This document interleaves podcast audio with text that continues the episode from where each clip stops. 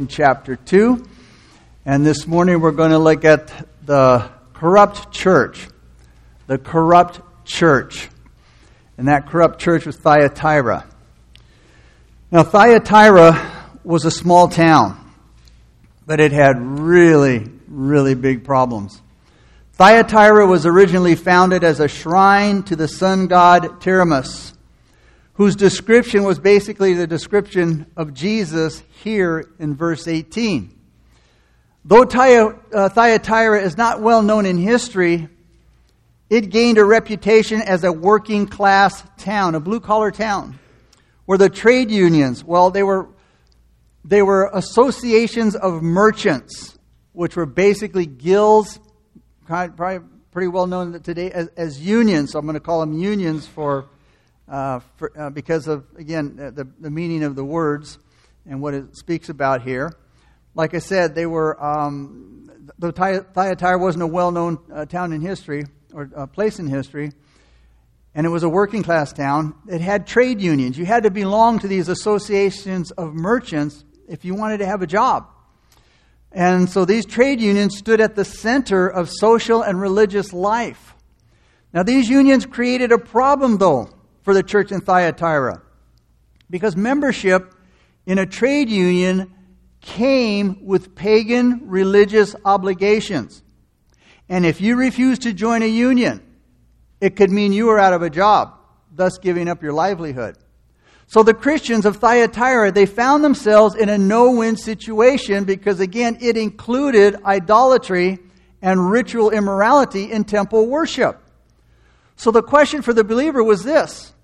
Do I join the union in order to continue my livelihood and just go with the flow? just allow it to go and just to tolerate what's, what's going on?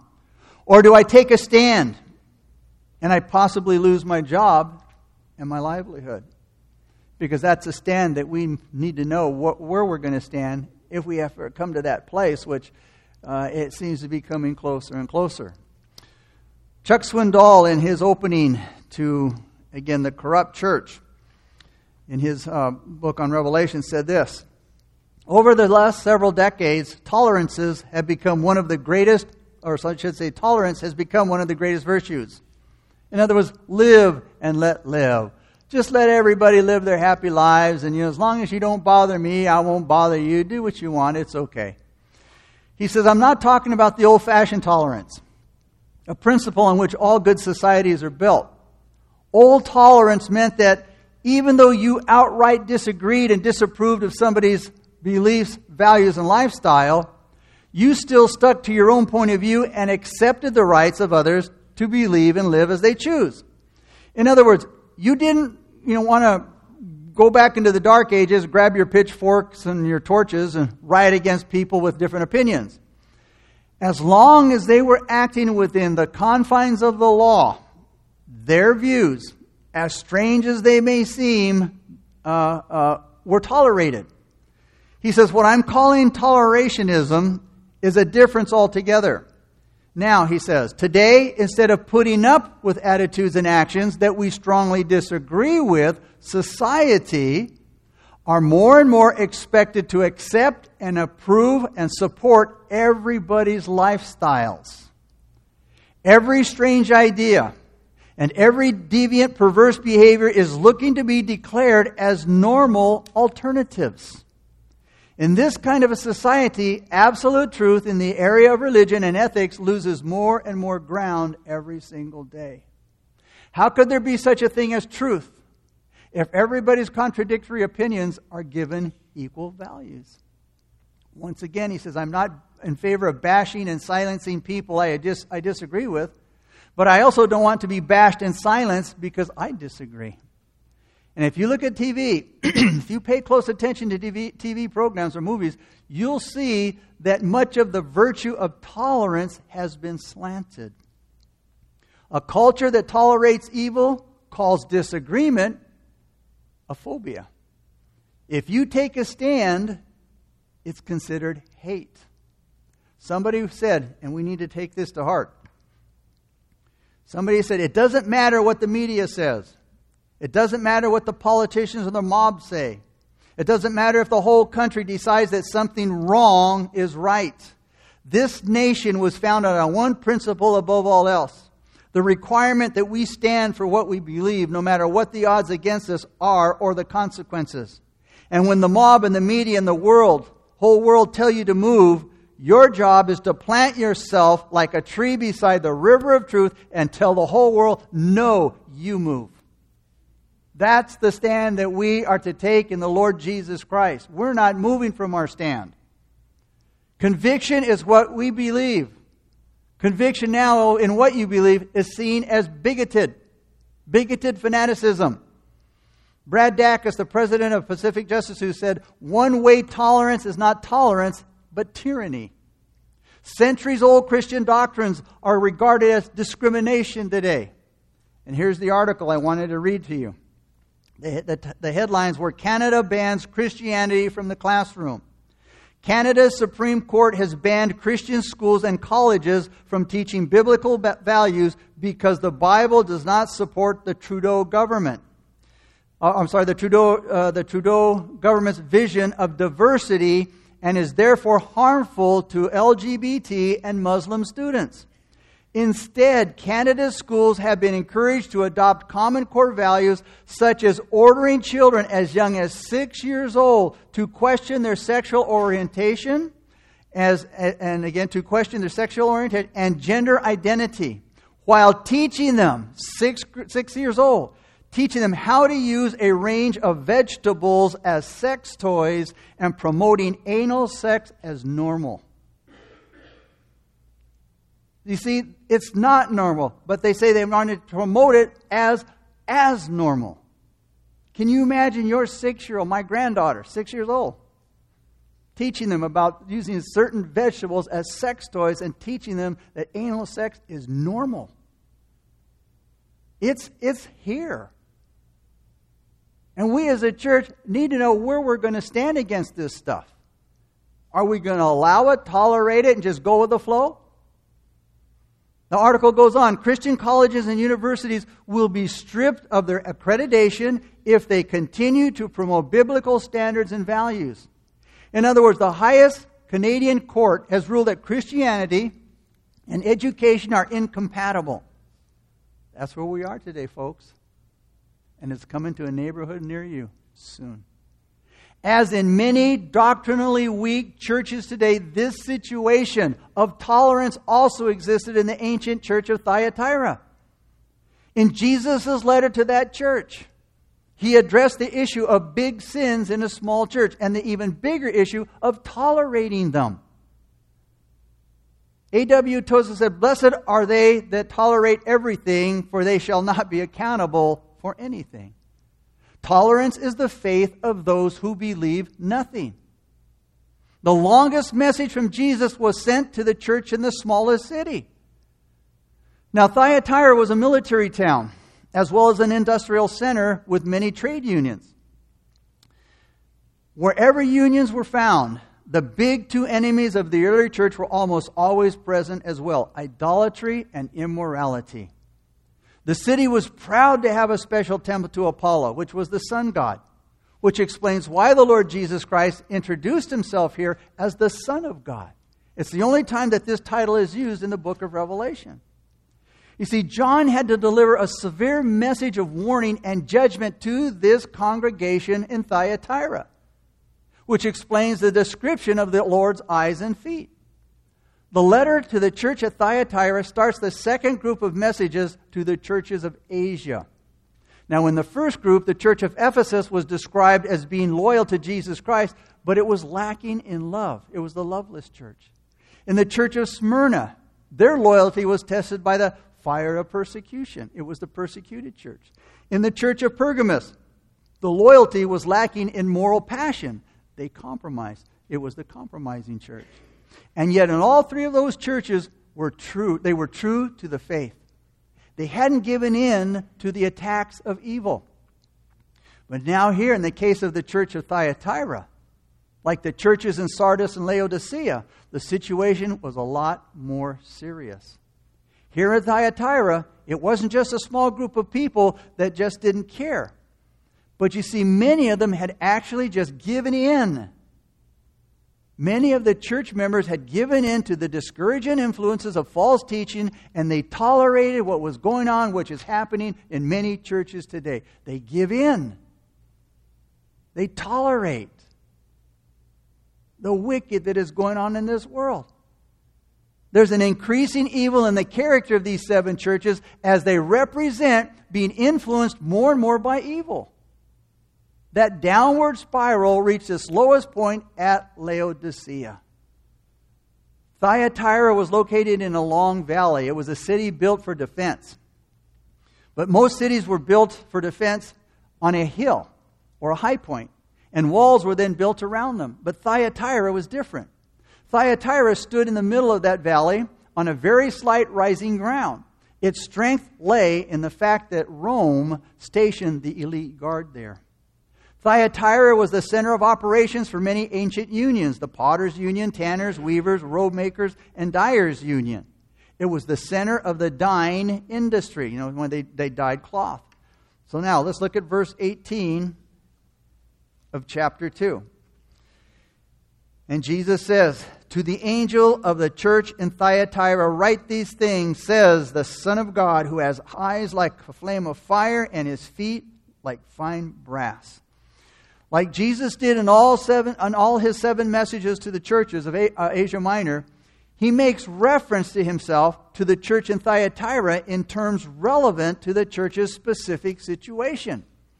As the divine Son of God, Jesus Christ sees everything. Nothing can be disguised. Nothing can be covered up. Nothing can be hidden from the Lord's eyes. He sees it all. A church might feel good about itself. It might think it has a good reputation in the community or even with other churches. But the all eyes, the all-seeing eyes of the Lord Jesus Christ sees that church as it really is. And I wonder what Jesus sees when he looks at our church this morning. The description of his feet as being like fine brass is a reminder of chapter 19, verse 15 of Revelation, where it says this He himself treads the winepress of the fierceness and the wrath of the Almighty God. The picture, the, the, this pictures here the Son of God in judgment.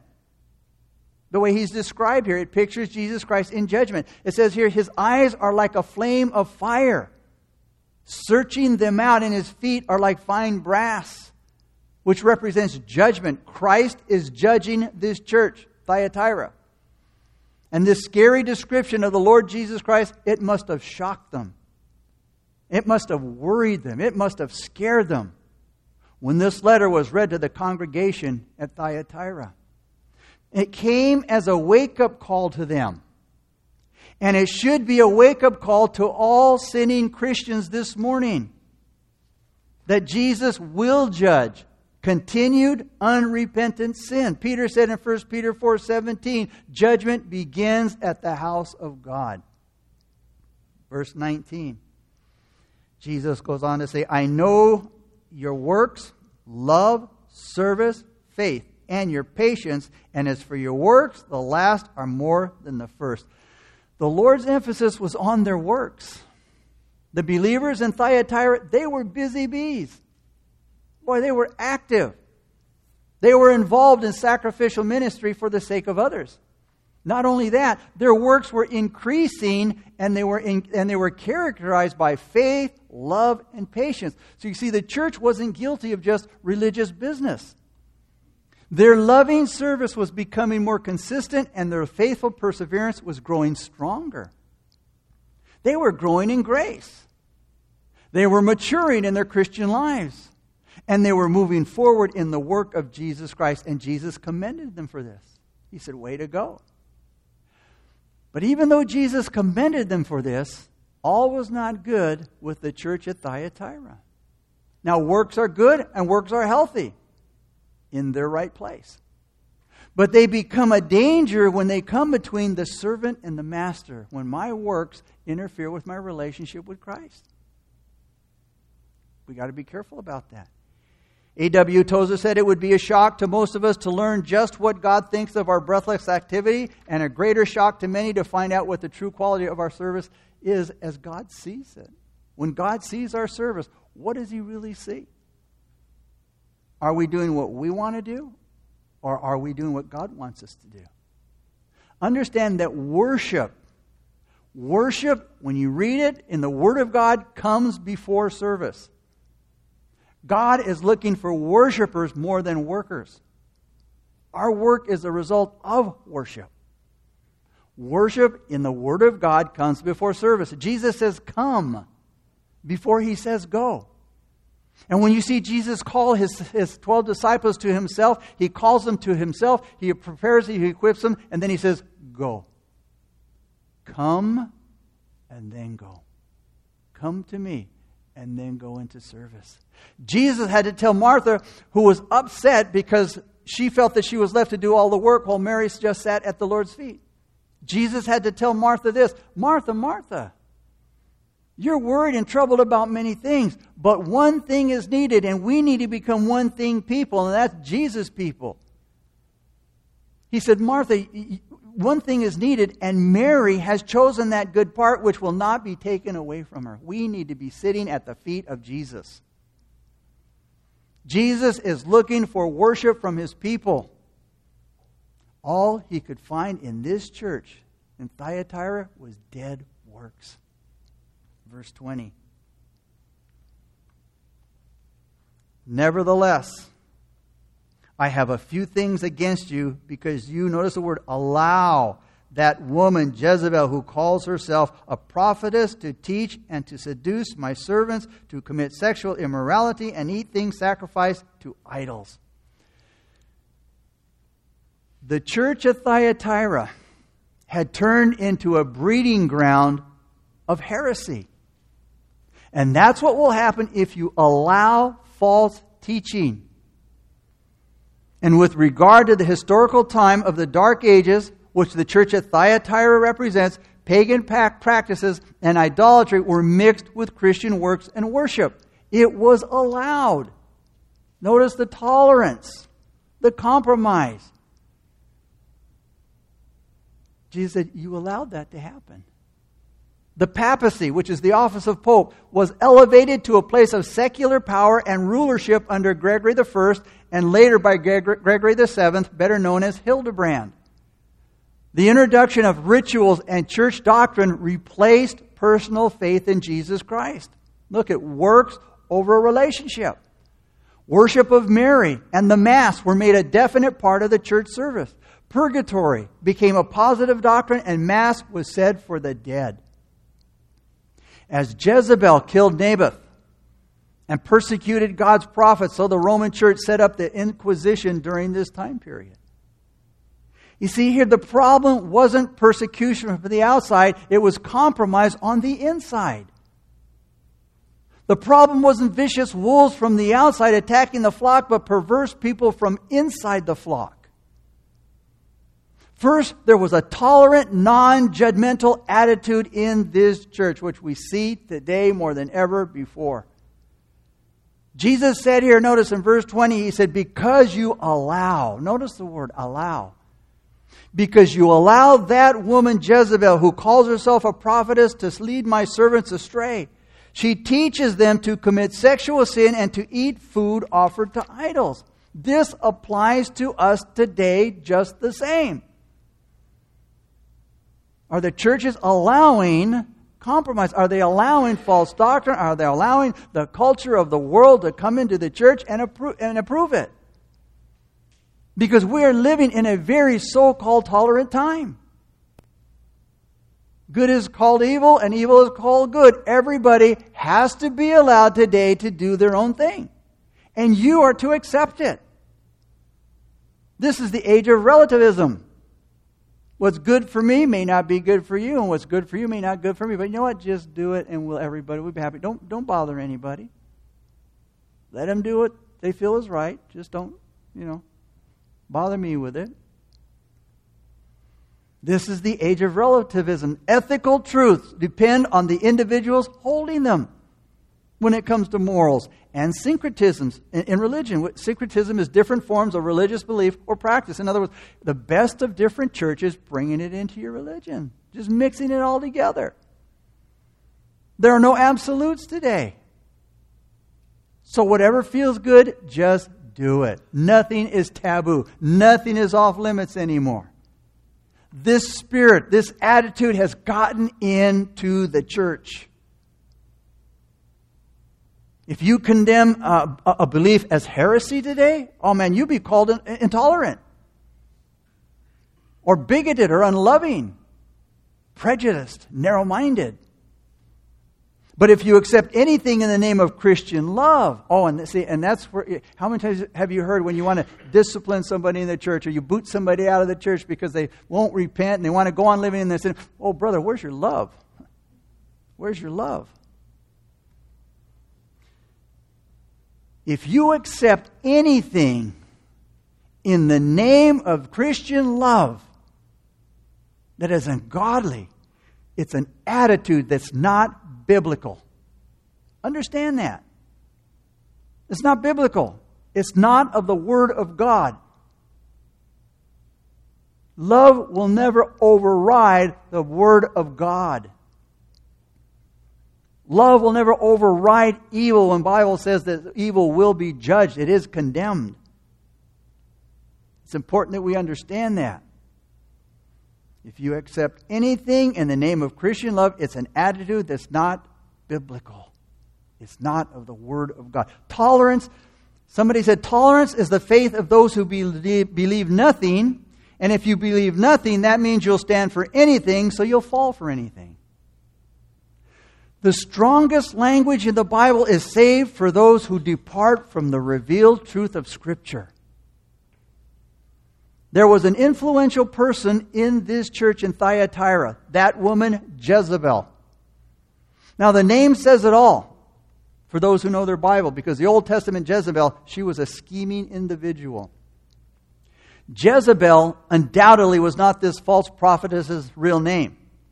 But like the notorious wife of King Ahab, she was Satan's instrument to corrupt God's people here. So the Lord branded her with the symbolic name Jezebel. Now, the Old Testament Jezebel was an indescribably depra- uh, depraved woman. So much so that the Bible says marrying her was the most evil thing that King Ahab did. Listen to 1 Kings 16 30 through 31. But Ahab, son of Omri, did what was evil in the Lord's sight, even more than any of the kings before him. And as though it were not enough to follow the bad example of Jeroboam, he married Jezebel, the daughter of King Ethbaal of the Sidonians, and he began to bow down in worship of Baal. Through Jezebel's evil influence, Baal worship became widespread in Israel. His father was a pag- her father was a pagan king, and she brought with her into Israel the very worst kind of heathenism.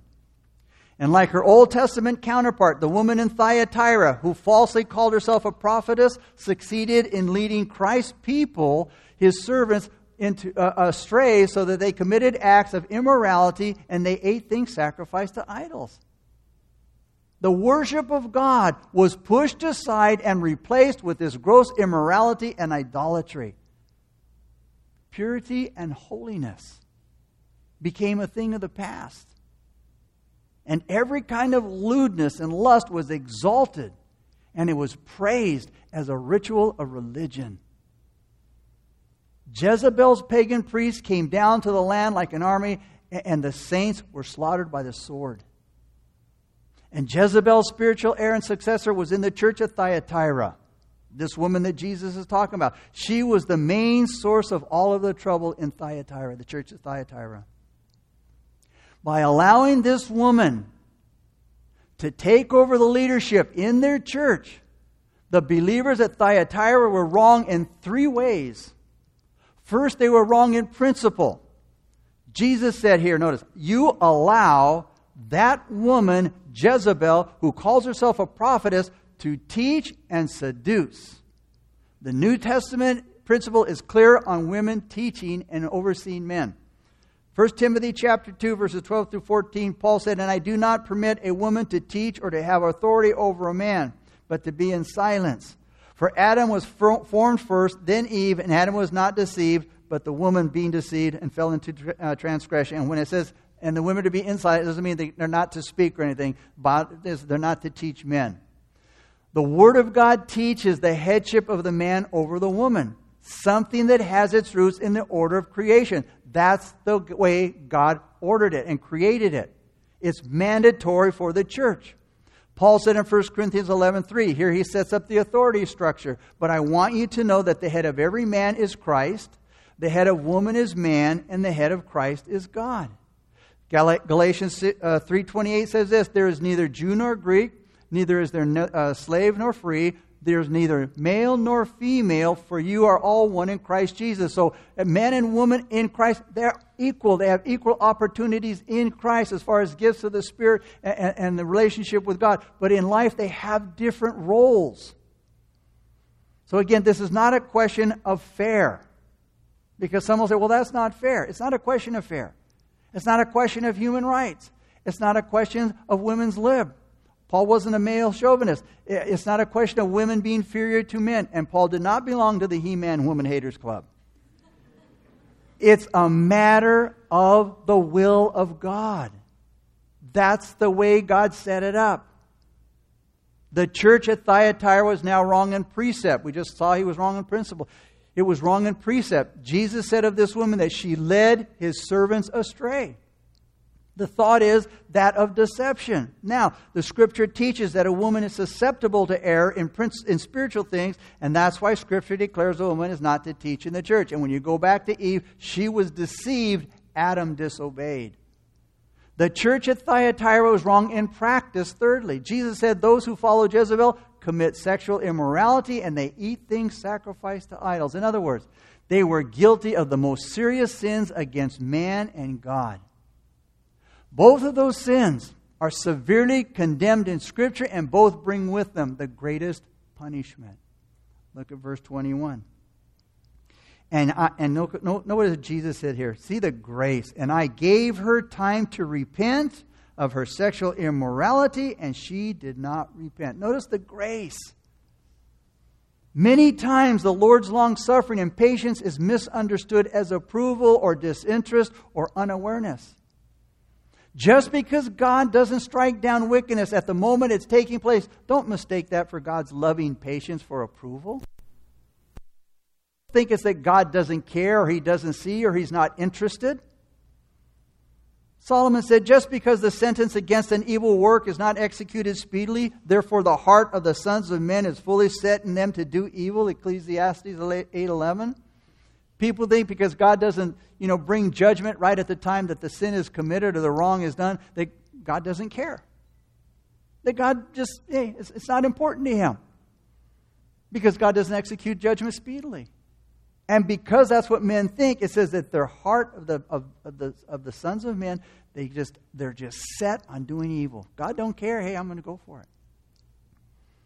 When a sin isn't punished right away, people feel like it's okay and they feel it's safe to do wrong. And yet we read in Psalm 75 too, God says, When I choose the proper time, notice, when I choose the proper time, I will judge uprightly. Judgment will come. But it's when God de- decides when it's going to come. You see, God holds back his hand of judgment from coming down on us just so that men may have the chance to repent. God doesn't want anybody to go to hell. He's not willing that any should perish, but all should come to repentance. But it seems like this woman who was causing all the trouble couldn't see God's hands of mercy, though she was being successful and kept on spreading her wickedness. Verse 22 through 23. Jesus says of her, Indeed, I will cast her into a sick bed and those who commit adultery with her into great tribulation, unless, notice, unless they repent of their deeds. I will kill her children with death, and all the churches shall know that I am he who serves the minds and hearts, and I will give to each one of you according to your works. So it's no wonder Jesus was furious with this church and threatened them with the most serious punishment. Three times Jesus says, I will warning the church what he was going to do. Jesus makes three things known in his I wills. there's no doubt that Jesus is patient. Notice what he says in verse 22 I will throw her on a bed of suffering, and those who commit adultery with her will suffer greatly unless they repent and turn away from her evil deeds. Jesus talks about the possibility of repentance. Our Lord would much rather pardon us than punish us. Peter said in 2 Peter 3 9, The Lord is not slack concerning his promise, as some count slackness, but is long suffering towards us. That's why he doesn't reach out and, you know, take us out right away. Not willing that any should perish, but that all should come to repentance. Furthermore, the, real, the, the Lord is realistic in his judgment. Notice what he says in verse 23 his second I will. He says, I will strike her children with death then all the churches will know that I am the one who searches out the thoughts and intentions of every person. Judgment isn't used just to discipline, it's used to warn. 1 Timothy 5:20 Paul said those who sin should be reprimanded in front of the whole church. Why? This will serve as a strong warning to others. You see, there are lessons to learn from God's actions and judgment that have a helpful effect on those who see them.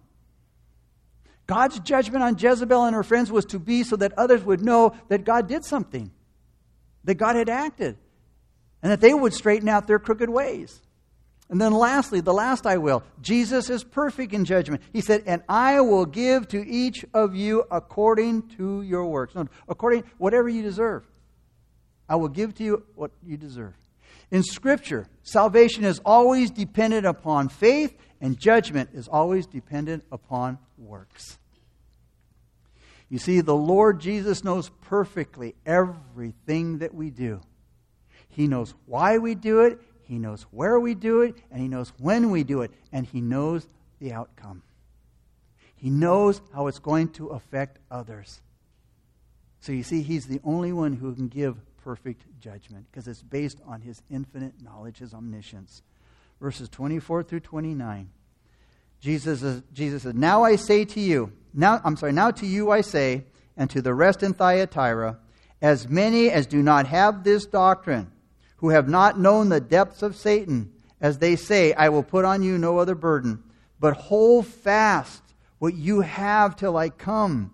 And he who overcomes, notice, he who overcomes and keeps my works until the end, to him I will give power over the nations. He shall rule them with a rod of iron. They shall be dashed to pieces like the potter's vessel, as I also have received from my Father, and I will give him the morning star. He who has an ear, let him hear what the Spirit says to the churches. Not everybody in the church of Thyatira took part in the wicked teachings and practices of Jezebel. There were those who stayed away. The Lord knows the difference between the true and the false believer. First, Jesus addresses the congregation of believers who didn't take part, who refused to take part in the cultic worship and practice. It seems that things were gone, things were, were too far gone for this small group of faithful people to be able to cope with the things that were going on there. So he tells them, he tells this faithful remnant, look, guys, stay away from her. Stay away from the cult with its satanic doctrines and depths of evil, and, and keep your good testimony until the time comes when I step in. The righteous weren't able to change what was going on because of the wicked ones that were there among them. They weren't able to hold back the flood of wickedness. Jezebel had gone too far and was too powerful. And all and, all in all, she was too unbeatable for them. So they had to refuse to follow the crowd. Regardless, they had to refuse to follow the crowd. They held fast to the truth of Jesus Christ, even though no doubt they were mocked, criticized, and understood. Boy, this is, this is a, a, an exhortation to us this morning. Jezebel had gone too far and she was too powerful. Just like this world, man, it has gone too far and it is too powerful. But you know what? We are exhorted to refuse to follow the crowd. We are to hold fast to the truth of the Word of God. No doubt we'll be mocked, we'll be criticized, and misunderstood. And Jesus, notice this promise now, is to the overcomer. It's promised to the overcomer at Thyatira. Power on earth. He said, And he who overcomes and keeps my works until the end, to him I will give power over the nations. He shall rule them with a rod of iron. They shall be dashed to pieces like the potter's vessel, also, uh, as also I have received from my Father. Jesus' words here look forward to the day when the Lord Jesus Christ will return to crush his enemies and set up his righteous kingdom on earth. The saints, the believers, are going to take part in that time when it comes. And it's clear that those who stand for God have power with him and with men. And Jesus promises the overcomer Nobody else. He promises the overcomer. He says, I will give him or her the morning star. And Jesus Christ is the bright morning star. Revelation 22 16. The promise would be that believers will reflect Christ's glory. And Jesus promised believers himself. Himself. You get me. That's what he's saying. Jesus promised himself in all of his fullness and all of my glory. You will, you'll get me. The one that we now know, all right, the one that we now know, we know in part. But then we're going to know fully, just as also we have been known fully. And Jesus says, He who has an ear, let him hear what the Spirit says to the churches. These closing words are a command to pay attention to the message of this letter to the church at Thyatira. Final words. Three important truths stand out here. First, this letter shows us the seriousness of practicing and tolerating sin, and that God will judge continued unrepentant sin in the church. Secondly, a consistent life of obedience describes true Christians. Notice, a consistent life of obedience describes a Christian, not that disobedience and obedience and that up and down walk. A consistent life of obedience describes true Christians. And lastly, God's merciful promise to his people is that no matter what happens in our struggles with sin and error in, in, in churches, they will experience all the fullness of Christ as they rule and reign with him in his kingdom. Churches like Thyatira that don't pay attention to this message, they're asking for God's judgment.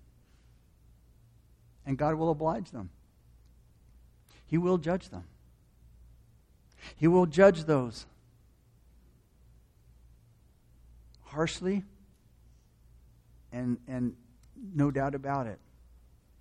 He will oblige them, those who do, do pay attention to the message, he will give them his blessing.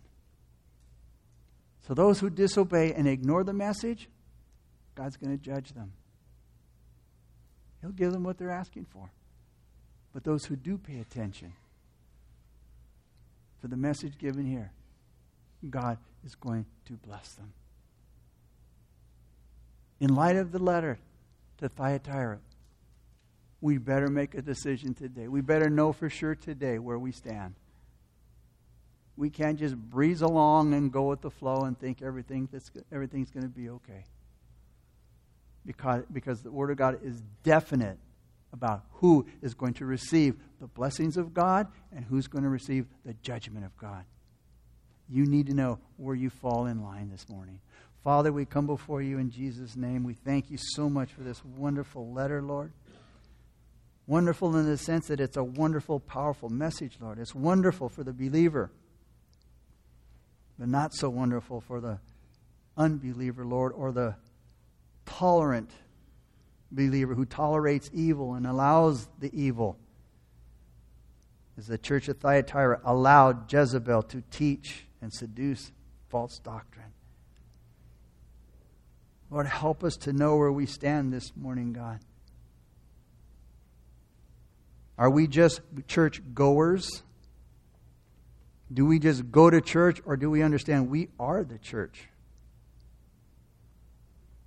Lord, are we just busy about church? Busy about just being busy for God? Or do we worship Him? Do we have a relationship with Him? Do we know Him? Do we sit at His feet? Or just run around looking religious and being busy at nothing? Dead works. Lord, help us to know this morning. And if you're here this morning and you don't know Jesus Christ as your Lord and, Lord and Savior, you need to know Him personally in a relationship. You will be judged for your unrepentant sin. You will spend eternity separated from God. So you need Him. And if you're, and if you're a believer or claim to be a believer, then you better know for sure where you stand in Christ this morning. It is not time to play games.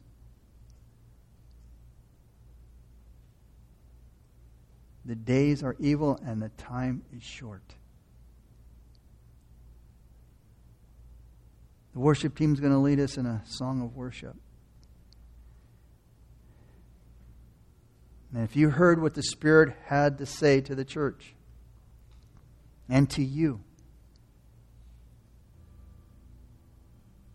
about Christ and sin and salvation, His saving grace, He's not willing that you perish, He's not willing that you go to hell, but to be with Him in, in heaven for all eternity to have your sins forgiven. As we worship, if you want to receive Christ as your Lord and Savior, you get up out of your seat, you make your way towards the steps up front here, and I'll meet you there. When the song's over, we'll pray together. A beautiful, simple prayer of faith.